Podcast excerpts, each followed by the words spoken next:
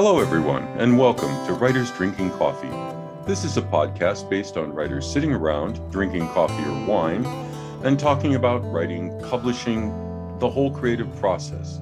We do not censor ourselves, but we don't swear a lot, so please consider us PG 13. This is episode 143 Beyond Cataclysm. Your hosts today are myself, John Schmidt, with Chaz and Karen Brenchley. We're talking with Chris Lowry of Beyond Cataclysm. Welcome, Chris. Hello. Thanks for having me on the show. Very excited to be here. I, we're very excited to have you, but I have to start with a question because I'm confused. Are you beyond Cataclysm Press? Are you beyond Cataclysm Books? Are you? You seem to do everything. Are you beyond Cataclysm Games? Are you beyond Cataclysm Ska Band? What are you, and and how did you come about? That's a really specific question. You know, I run a ska punk podcast. I don't think you do know that. That's just anyway. I do. Yes, actually. I I do, and I love the thought. But do you have a Beyond Cataclysm ska punk? Uh, we we don't know. Um, oh, growth so, opportunity. So we're beyond Cataclysm, uh, which comes it comes from a quote from John Wyndham, who wrote Day of the Triffids, which is a bit of a kind of classic of golden sci-fi. If I can read the quote because I quite like it, it must be, I thought, one of the race's most persistent and comforting hallucinations to trust that it can't happen here that one's own time and place is beyond cataclysm.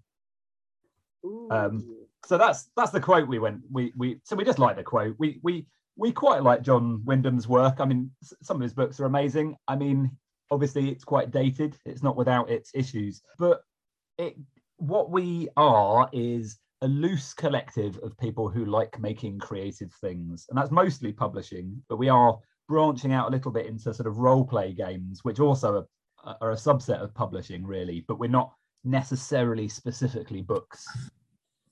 So, first, I love John Wyndham. I love him. I, have read his books right at the age where the cataclysmic feel, early teens, I think, that speaks to to that age. And so I'm delighted that that is what you named your publishing business. Yeah, I, I think I, I've always I've always enjoyed John Wyndham stuff. I mean, it's for me, I mean, he was derided as being writer of cozy catastrophes. Um, I had not heard that. I like that.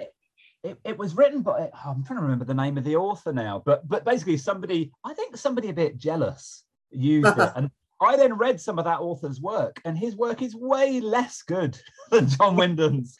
I'm I'm personally really drawn to it's it's a lot it's set in a, a, very sort of 50s England in a very kind of the BBC home service style. Some of his shorts some of his short stories he has one about the lunarians like the moon people. And there's this brilliant bit where like a moon person jumps out at him and attacks him. And and the wording in it is like it's like with great consternation i looked to my right and saw there was a lunarian. I grasped my walking stick. And it, it's just it's just so brilliant, you know?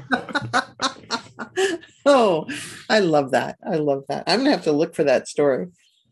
Yeah, he, he actually he had about six middle names. It was called John Beynon something something something Wyndham. And he for some reason he wrote he obviously didn't understand about how you need a Twitter presence and an Instagram because he he wrote under about 10 pseudonyms. So sometimes it can be hard tracking down all his short stories. Oh, I'm now I'm going to have to track down all the short stories because I yeah. didn't know that. Yeah, I, I, I, remember chasing down the John Beynon name when I was when I, I when I was an avid teenage reader, and uh, I don't think I knew there were many more though, so I probably missed a few. Yeah, I'll have to look. Yeah, yeah, I, I, don't know the I don't know the exact numbers, but I, I, suspect. I mean, writing was in a very and sci-fi was in a very interesting place in the fifties, wasn't it? In terms of you know it wasn't looked at as being like a, a proper craft and, and things like that. So you really had to you know you had to get things published wherever you could and it was very kind of scattergun i think. Mm-hmm. so so with him as kind of a as a an I, ideal or a, a thought or whatever how does that bring you to books with role playing in it and and coffee for example? How did how did that move you into doing what you're doing now well, so as, as I said, we're kind of a loose collective. So, I mean, the main two people working on things at the moment are myself um, and a chap called Dave Emerson from Scotland, who he he runs a he runs a zine press called Visions Press. He he does an amazing. we have a very different mentality, the two of us. So I like to really work on something. I, I'm like most writers. I've got a novel in the drawer that still needs editing that I finished two years ago. Mm. What he's amazing at is he will just come up, he'll come up with an idea, and then the next like two days later, I'll get it in the post. But he's put it together and just thrown it. He's a brilliant kind of understander of the oh, good enough is the enemy, uh, excellence is the enemy of good enough. Um, Uh, no, um, the perfect is the enemy of the good. Yeah. Um, but but Yeah. but so so we we our, our first book was actually um, a book called Paper Cuts, which was put together from the punk scene in in the UK by our friend Sarah Williams, and and she she she got together lots of stories from different people who write in the punk scene, and it was a collection of looking at, at what was good about gigs, festivals, and tours. And then our second book was a book of microfiction by myself called The Die Decides, which came out earlier this month and that was that was role play adjacent so it involved rolling a dice 10 times well not 10 times a 10 sided dice rolling that and that generating story prompts that i then filled the whole book with Okay. I need to know more about this. How do you generate story prompts with a die? well if i turn to page 172 of my uh, book i have a table so 1 to 10 correlates to so first of all you roll for length so say you roll 6 you get 600 words Mm. um, and then i had i did a kickstarter for it and the the backers submitted category selections Um, and we when we kind of compressed them down into kind of the core ones that have been suggested and then the same with theme so well we can do it now would one of you like to imagine you've rolled a 10 sided dice I can do better than that. We have a 10, uh, well, I have a ten-sided die do. right here. Yeah. So uh, let's go with that six for the first one. For our second one, 10, okay and one more four. So we're doing we're doing 600 words on cookery with the theme of survival. Oh, Chaz. Magnificent. Chaz, that's you. That's you. You must do one. I mean, I'm just it is quite amazing because immediately I'm like, do we go with some kind of cool kind of you know commercial kitchen level betrayal, or actually do we just go with someone who doesn't know how to cook and they're right on the edge of you know, or do you set the whole thing in just in a in a post-apocalyptic wasteland and it's just actually how do you cook food when you know there's no civilization? Exactly. I mean that that that that would be my immediate take. And I immediately took it as uh, you're out in the wilderness because I have friends who do this, and someone has handed you a trout, and what do you do Yep. now? And much worse, someone has handed you half a squirrel, Oh, God. you know. and so then the whole Scheherazade thing, but instead of being a, a storyteller, it's a male Scheherazade, and he cannot speak, but he must. If the meal does not please the over thing, he will be eaten. I, I have to say that's a that's a great idea there for like a a wilderness cookery book, and it's just called Half a Squirrel. Oh, John. John, you must. You No, must. no, actually, no, The no. the, ta- the table for this I've actually got on my personal website. So if, if anyone wants to go to allaboutchris.org forward slash microfiction, um, you can actually just press a button there and it'll roll the dice and generate your story prompts for you. Oh, that's cool. I love it. Well, so actually, I, the, the the book you've got is called "The Die Decides," and so Yeah. actually, I first the I first read that, even though I've been a role player for for half a century, I read it as the die, as in the death kind of hmm. die decides, and I'm like, ooh, that's kind of that's kind of a dark, you know, that's kind of that kind of you know. And then I was thinking, oh, this must just be you roll a die and you find out how you die. And that was my other thought. And so i like your version better Yeah, I think I, I intentionally went with it, it's got it's got stuff you can play with there. There's also just the fact that most people would say the dice decides. Yeah. Um, like uh, which yeah probably has has confused people, but that's that's fine. Confused and then asking questions is better than ignored. yes exactly that's that was my thought too it made me interested if you said the dice decide i would have gone oh yeah but now i'm like oh okay now i want to look into it so you know, yeah i think you did the right thing For me, I immediately saw Legion because, of course, uh, it, Iacta Alea Est, the die is cast. yeah, yeah, yeah. Um, but yeah, so anyway, so that, that's one thing. And then what we're working on now, we've got we've got two projects on the go. So we've got um, Tyrannosaur Inside is a role play setting. So it you can you can drop it into. It, it's not a standalone game. It, it will it works in in any role play game setting that you're sort of comfortable with, really. But it's a story about a huge giant Tyrannosaurus suddenly lands in your village, um, and you need to go inside it to destroy it. Okay. So you have to So- be eaten by it. Uh, well, well, I- there's other ways into a Tyrannosaurus, but do we really want to contemplate those? Let's go back to half a square. Although it might be, so is it a real Tyrannosaurus, like, or is it a mechanical Tyrannosaurus? so I really enjoyed. I, I think what is nice about role play games is there's a real there's a suspension of disbelief that is is stronger than in a story. So so in thing in in role play called a hex crawl, which is which is where you have hexagons and each hexagon is a different place. So often it would be a map and you'd have like here's the town, here's the forest, and here's the desert, and each hex is one of those. So I enjoy the pun of a T-Rex crawl, like a hex crawl T Ah.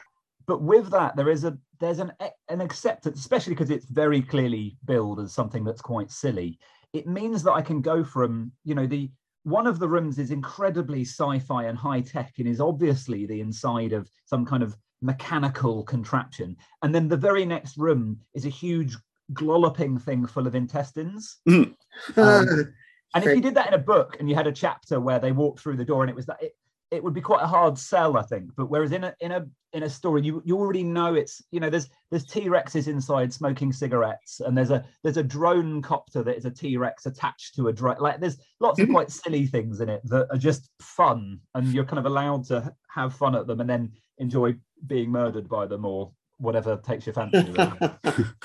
Great. That sounds like fun. It really does. I'd like to Um, ask about your other endeavor, uh, although I'm fond of T Rexes in many forms, especially since there's one that's been stripped by flamingos quite near to us here in Silicon Valley. Coffee is everywhere and eternal. And you, we talk about coffee, we drink coffee, but you are publishing a book about coffee. Can you tell us about that? well it's it's all about the gimmick that's the that's the key to these things so uh, we had the idea of of making a bag of coffee with its own ISBN number called ISBN Coffee. And partly that's to support a really nice local coffee shop that we've got called Dick's Bean Bar. But in doing that, we had a look into the specification for ISBN numbers and discovered it's very clear that it has to be on a printed work and that you can't, you know, that you can't just put it on your dog or something like that um, and so we but we realized that we could be cheeky and by publishing a, a companion companion book with the bag of coffee could then put the isbn number that is on the book onto the coffee. And that gave us a really real excuse to just have a really fun book that is just all about celebrating the the art of coffee the the, the time that you have with coffee you know. So, so some people love coffee for the the flavor or for the pretentious attempts at saying they can smell strawberries in it or, mm. or that sort of thing. I enjoy coffee, but I I really enjoy the process and just the kind of I, like I mostly drink decaf, but actually I still think it's a really important part of my waking up process is just So, grinding the coffee and you know I, I find yeah all right. So, what do you use? Are you a French press person, pour over, Oh, no. I went down a deep rabbit hole when when lockdown hit. So we, we, were, we were homeschooling three children, um, and quite quickly they all ended up drinking coffee too. And so we were having I was making five cappuccinos every morning, and I had this I had a, an espresso machine, but it was it was it was very much like a cheapo consumer. It was about I think it cost me about thirty quid, so about forty dollars. Um, and it just couldn't cope really. So I was spending about 40 minutes making coffee. And so that made it meant I, it was completely reasonable for me to say to my wife, look, if I go and buy a, a second-hand commercial espresso machine, I'm basically saving us money. Yes. Uh, and she she looked at me with a, an expression that said very deeply that she understood that I was talking nonsense, but nevertheless gave me permission. So I have a it's a, an Italian, it's a Bezzera machine nice. and it's uh yeah it's a little bit lovely it's quite a small one but it, it can it can whip out quite a few uh quite a few coffees So, speaking as a wife, you have a very understanding one. But I also want to know, I also want to know how you managed to homeschool three highly caffeinated children. well i mostly drink decaf so that helps Ah. um but Yeah, I, I, we, it was. It hasn't really. It hasn't really come up. The only time that caffeine has been a huge problem recently was in we we did a coffee testing for the book for art, um, and uh, we we needed to decide which coffee we were going to provide. You know that was going to be in the bag of ISBN coffee, um, and so we Dick's Bean Bar did a brilliant thing for us. They they they gave us what did they give us? They gave us a, a cheapo blend. They gave us a, a kind of a signature a signature single origin and then they gave us a really fancy pretentious single what's the word single farm so it's not even just single origin it's from like all Yep. from one specific farm Yes. Um, the plants have names. yeah exactly yeah yeah and um you know and they're sung a particular song at bedtime each Yes. night and we we did a it was still in lockdown when we were doing that uh, and so we did a blind we did we got but so he labeled these bags for us a b and c Mhm. and then gave us envelopes that had what they were but we didn't know so we Yeah. were doing completely blind Yep. um, and three of us did it over zoom but as part of that day we each drank 12 double shots of coffee in the space Woo! of about 45 minutes and Oh my God. really wired Yeah. So so, which one did you choose? Oh, we actually, interestingly, it was a nice one because we we all did it blind Yeah. and we all chose the same one, which was quite lovely. Of, of the three of us, we all went for a Cuban Serrano. Um, uh, Okay. was, was number B, was or letter B. Yeah. Cool. How are you going to deal if this book becomes sorry, this book coffee package becomes a, a huge and unexpected hit? If you go viral, how are you going to manage distribution of thousands packs of coffee? Wow. I, I mean, I'll be honest, I don't necessarily have an answer for you right now, but I think it would be a good problem to have, wouldn't it? Oh, we love Yeah. this. isn't it? yeah I, I think i think if that does become a you know I, I think when we when we get to the point of we'll probably do something crowdsourced to kind of generate a bit of interest and just kind of kind of finalize a launch date and that sort of thing and if you know i think we will will include worst case estimates of you know of if you know if we get a thousand people buying it then we might have to provide a bit of a delay you know you might have to wait an extra couple of months for your bag Mhm. of coffee so that it arrives fresh and that sort of thing but i think uh, i think I think it'll be doable. Um, I love it. I love this whole project. It's just it's just so on point. I might have to submit something. You are open to submissions now, aren't you?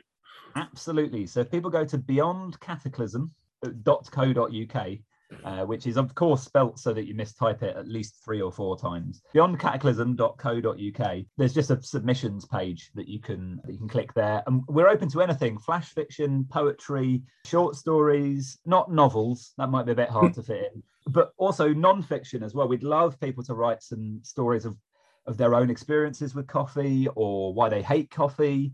Uh, we've we've got a couple of people writing some role play ga- like single page role play games that you play whilst waiting for the cafetiere to settle or you know, Genius.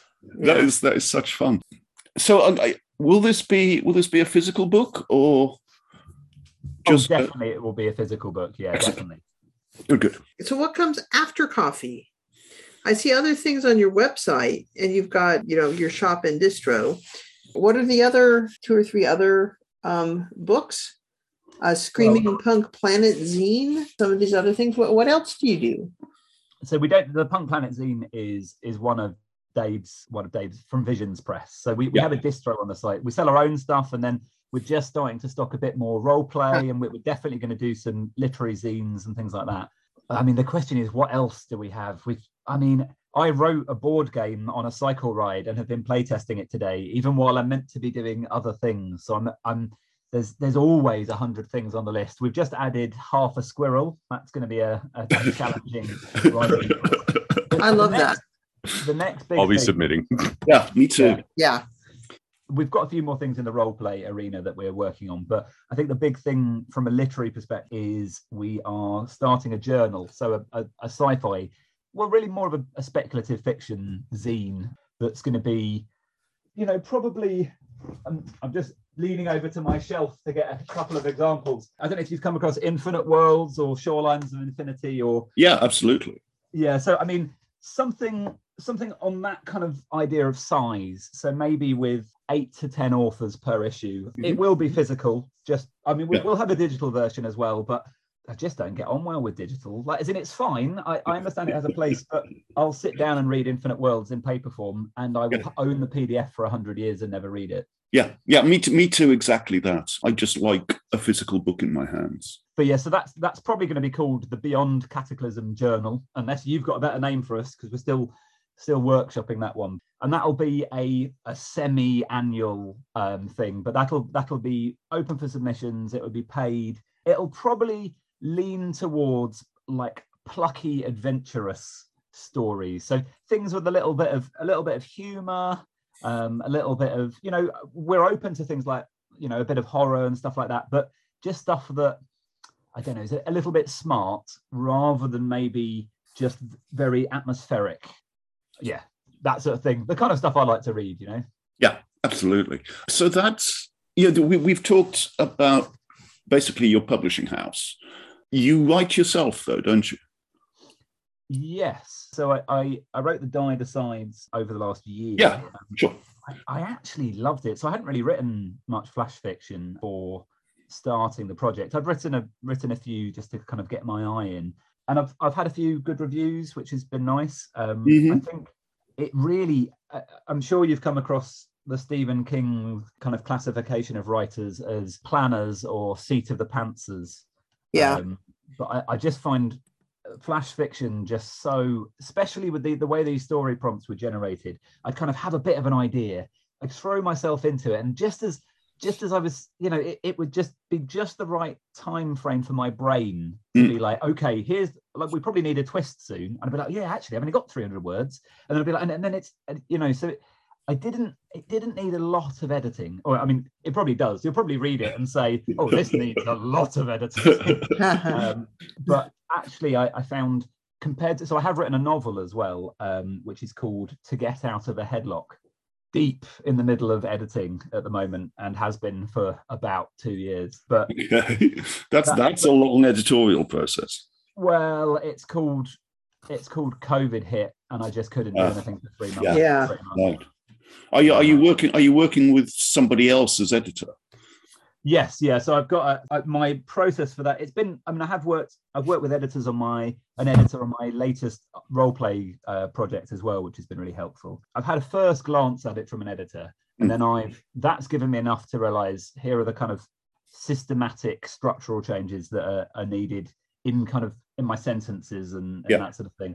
So yeah. I've, I've nearly finished my full take like second run through with that, and then they're going through and providing a, a little bit more of a uh, of a blow by blow. But mm-hmm. I'm, I'm finding it's helpfully it's not. I'm I'm not getting the feedback. This is awful and needs mm-hmm. you know chapters ripped out and things like that. It's it's it's at the point where it can be polished. Right. Nice. Good. And of course, the polishing run is always the thing you put off the most because it's it's so tedious. I, lo- I love polishing. I hate dismantling and reconstructing. Yeah. But I love yeah. that final polish. Yeah, I, I do. It has been it has been wonderful. Um, has been wonderful doing that. There's a there's a chap called uh, Tim Clare who writes who, who, does a podcast called Death by a Thousand Cuts. Oh, um, that, yeah. Which is a real. It's a really. I mean, he's he's very very funny. Um, he's he's horribly sarcastic and uses some some fairly disgusting but completely brilliant metaphors in his in his but he he takes people's first page of work and kind of rips them apart and, and, and restructures them but he not in a horrible people submit them so it's voluntary. Okay. Yeah. um, but, but, he he does it in a yeah he, he does it in a very insightful way which so uh, the one bit i'm not not settled on is my is my first page. That that definitely needs work. My real love in writing is research actually. Um i like writing fairly hard sci-fi that so I recently submitted something to Hexagon magazine, which of course got rejected, but uh, it was uh, about a um, about a wooden spaceship. Okay. Ah, uh, cool. Like a spaceship completely made of wood, and I, yeah. and because it was flash fiction, I didn't need to explain why it had to be made of wood, which was good. But as part, I did loads of you know, the amount of reading I did for a, a, thousand word story was ludicrous, but some of the stuff was amazing. Like, so if you put a, a wooden spaceship in, so, so, first of all, what do you think the temperature is? if you went into space a mile outside of the atmosphere, what do you think the average temperature out there is? In the sun or in the shade? Yeah. Well, ah, you know, what's the average temperature? No clue. So most most people have asked have guessed, you know, minus, you know, minus 100 degrees Celsius or probably like a, I don't know, 150 Fahrenheit or in Kelvin, you know, sort of hun- Yeah. about 100, 150. The actual answer is um, is about 10 degrees Celsius. So that's that's it, it's above the freezing point of water Hmm. um, because obviously this, most of the time it's not in shade because the the, Yeah. the the Earth isn't as big as as how much the sun is but but but it actually although that's an average temperature it actually goes from minus incredibly incredibly low to to plus you know 150 degrees. So it's a big swing. But if you put a wooden spaceship out there what would happen is it gets extremely hot on one side and then so cold it, it's ready to crack on the other side. Whereas a metal spaceship conducts that heat all the way around mm. And Ah, That's might- why they make them out of steel rather than wood. I'd always Exactly. wondered. exactly. Well, but I if you might- can if you can grow the spaceship, you can have the the capillary action of the Ooh. water moving the heat around. Ooh. And now we have fungus spaceships, and Yes. wow, we're deep into science fiction, and someone is going to come out of one of the news groups and smack me for growing potatoes on Mars next. Yeah. Yeah, I, I think, but what's so good about what's so fun about research, and especially this kind of area, you know, I needed to find out temperatures, and so it turns out NASA provide like they've just got a list of like the, of the heat of the front of their missiles, like you know the, the the heat probe on the front of all of their missiles that have been fired since like the 40s. They've got just a database online that you can just read. So I was able to able to find out what degree of paint can you buy in your local hardware shop Hmm. that will still provide enough heat proofing for the front of the spaceship based on NASA's fit figures. Amazing. well, I wonder how many times they were asked that to make them just put that up on the net so it'd be left alone. There's probably some scientists having joy that anyone's looked at it and we've just made their day. Yeah, I'm probably the first person to access it in like, you know, like No, no. We've got geeks everywhere. We've got coffee geeks, we've got NASA geeks. Unfortunately, we've got end of time geeks. At which point it'll probably be, I think the background radiation of the universe is four degrees Celsius, still warm enough to keep things warm. We're going to put links to all these interesting things on the website, which is www.writersdrinkingcoffee.com, and links to Beyond Cataclysm. Um, we've got all the details on there as well. Perfect. You can also find Writers Drinking Coffee on Facebook or Twitter. Uh, we answer email. We do respond to tweets, and as I assume does the press. Yes, absolutely. Um, and I'm I'm on there as well uh, at CM Lowry author. Excellent. I, we will provide links to so you don't have to try to spell it. You can just click it and go. And especially the half a squirrel story generation tool on your webpage, which is now if I started a press, I'm afraid I'd have to call it half a squirrel. So I'm just going to have to it's rely re- on your it's a press. really solid name, isn't it? It really is. oh, Yeah, it's going to go somewhere. yeah. Uh, and you have been listening to Writers Drinking Coffee and talking about Half a Squirrel, a labor of love and enthusiasm put together by the hosts. Our main web support magic is brought to you by Deirdre Schween, and our sound engineer and backup web spider is Dave Welsh. Our sponsor today is ISBN Coffee, which you should submit to, which is on the web. We also like your local coffee shop. Go submit to them, or at least submit yourself to a cup of coffee. Our intro and ex- exit music is by Michael Enberg. You can hear more from Michael Enberg on manyhatsmusic.com. And hey, thanks for listening.